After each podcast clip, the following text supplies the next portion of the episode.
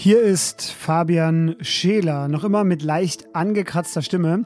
Deshalb ist der Kollege Roland Jodin schon vergangene Woche heroisch für mich eingesprungen. Vielen Dank nochmal an dieser Stelle.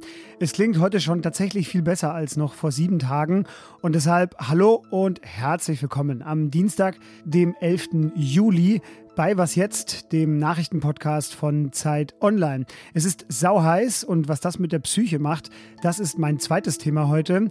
Das erste wird der NATO-Gipfel sein, der ja heute beginnt und damit fangen wir nach den Nachrichten an. Ich bin Matthias Peer. Guten Morgen. Die Türkei gibt ihren Widerstand gegen den NATO-Beitritt von Schweden auf. Der türkische Präsident Recep Tayyip Erdogan hat nach Angaben von NATO-Generalsekretär Jens Stoltenberg zugestimmt, das schwedische Beitrittsgesuch an das Parlament weiterzuleiten. Die Ratifizierung soll demnach so bald wie möglich erfolgen. Die schwedische Regierung hat sich erfreut gezeigt. Auch Bundesaußenministerin Annalena Baerbock sprach von guten Nachrichten. Monatelang haben Bund und Länder verhandelt. Jetzt konnten sie sich auf die Eckpunkte der Krankenhausreform einigen. Im Zentrum steht eine neue Art der Finanzierung mit dem Ziel, die Qualität zu verbessern. Kliniken sollen demnach nur noch jene Behandlungen ausführen, zu denen sie gut in der Lage sind. Wie das neue System funktioniert, erklärt Politikredakteur Tilman Steffen. Wenn ein kleines Haus die Mindestanforderungen nicht erfüllt, gibt es kein Geld mehr aus dem Gesundheitsfonds des Bundes. Kleine, weniger leistungsstarke Häuser sind dadurch zum Fusionieren gezwungen oder zumindest zum Kooperieren. Im Extremfall aber droht ihnen die Insolvenz. Danke Thielmann für diese Einordnung. Redaktionsschluss für diesen Podcast ist 5 Uhr.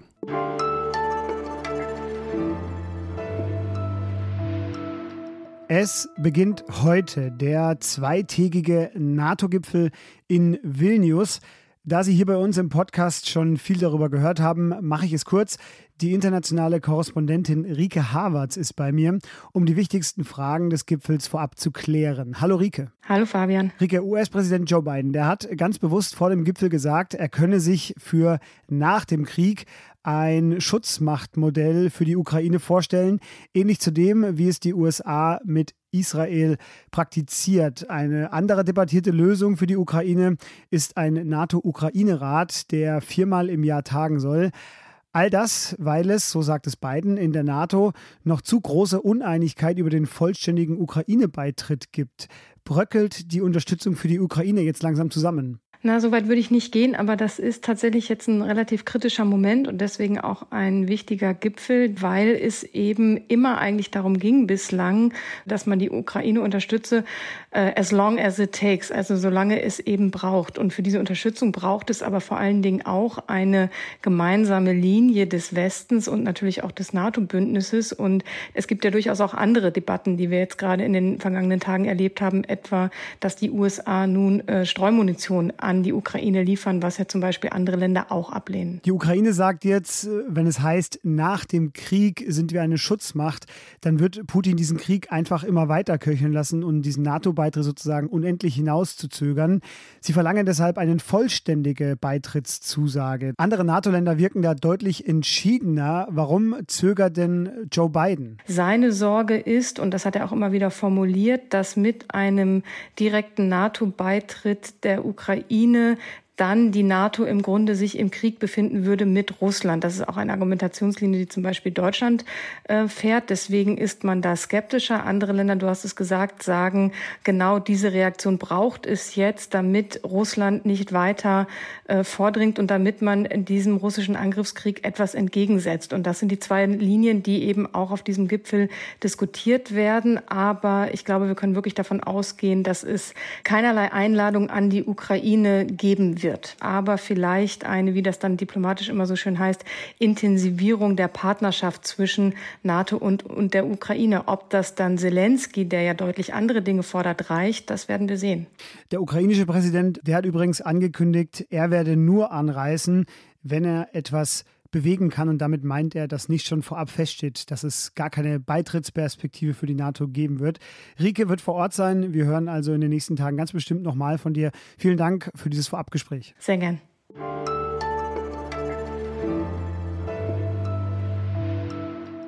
Und sonst so? Heute etwas außer der Reihe, denn normalerweise empfehlen wir Ihnen ja am Wochenende Podcasts, Bücher oder Filme. Doch ich will heute einen Besuch im Deutschen Historischen Museum Ihnen nahelegen. Einerseits, weil es da schön kühl ist und es ist mein Lieblingsmuseum in Berlin. Das liegt an meinem Geschichtsinteresse. Und die neueste Ausstellung, die würdigt das Leben von Wolf Biermann. Selten genug, dass ein noch lebender Mensch von einem Museum mit einer Ausstellung bedacht wird.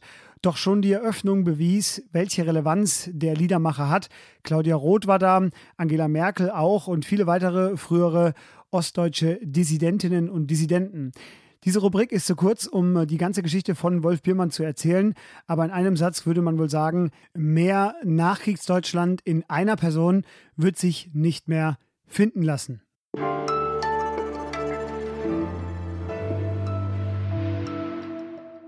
Dieser Tag, Sie werden es vermutlich jetzt schon merken, der wird nochmal sehr heiß. Seit Beginn der Wetteraufzeichnungen war der Dienstag der vorigen Woche der im Durchschnitt wärmste jemals gemessene Tag auf der Erde.